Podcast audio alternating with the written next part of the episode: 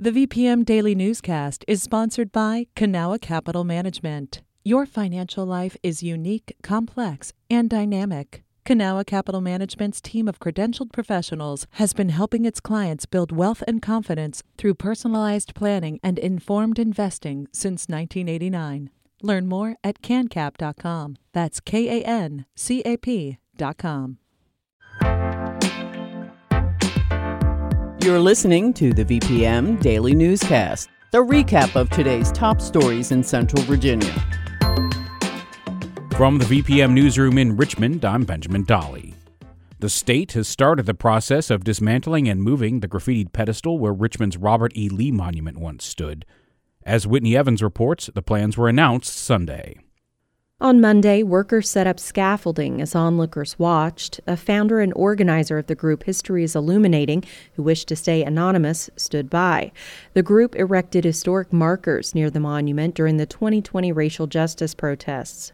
We're a little upset about it, but the reality of what's going on is that we need to get this pedestal down and into the hands of museums ASAP before Youngkin can clean it. Last year, the New York Times Magazine named the structure America's most influential work of protest art since World War II. Demonstrators inflamed over the murder of George Floyd by Minneapolis police covered the monument in anti racist messages. The state will decide what to do with the pedestal while the city determines the future of the property where it stands. Whitney Evans, VPM News. Teachers in Virginia could see a 10% pay increase if Governor Ralph Northam gets his way. The Democrats' final budget proposal includes a two year pay increase that his office says would raise teacher salaries above the national average. The proposal would require local governments to match state increases. The idea still has to win approval from the General Assembly and Northam's successor, Republican Glenn Youngkin. Youngkin, who takes office next month, campaigned on raising teacher pay. Before campaigning for governor, Youngkin earned hundreds of millions of dollars as a businessman working in private equity. He's put some of that money in a blind trust, but some ethics experts say that's not enough to avoid conflicts of interest. Ben Paviour has more. Youngkin put some of his stocks and mutual funds in a blind trust after he won the Republican nomination in May. He says these assets will be managed by an independent advisor and left outside of his control.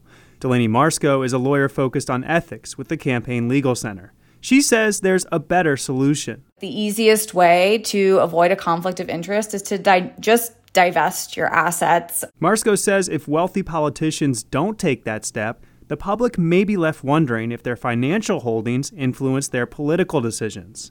Youngkin is not the first governor to use a blind trust. All of Governor Ralph Northam's assets are in a trust. Democrats Terry McAuliffe and Mark Warner did the same thing when they were governor. Ben Paviour, VPM News. Henrico County is being sued by a group of environmental nonprofits. They say Henrico's sewer system has released about 66 million gallons of untreated sewage into the James River in only five years. Patrick Larson reports.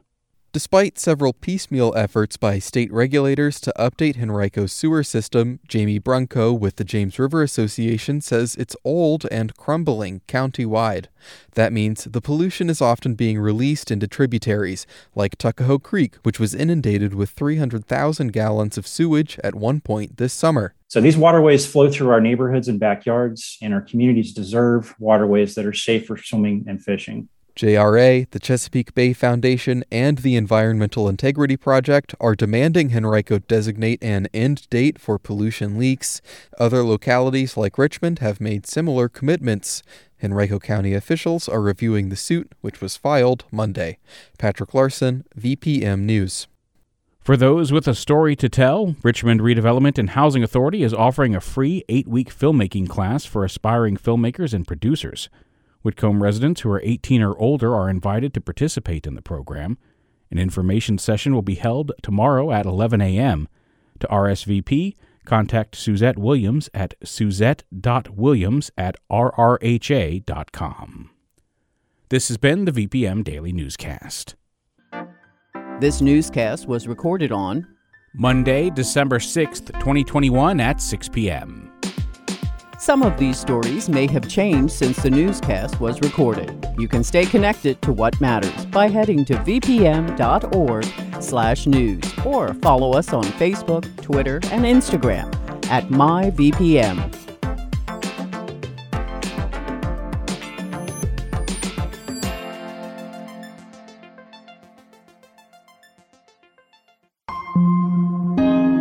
VPM Hi, it's Terry Gross, the host of Fresh Air. We bring you in depth, long form interviews with actors, directors, musicians, authors, journalists, and more. Listen to our Peabody Award winning Fresh Air podcast from WHYY and NPR.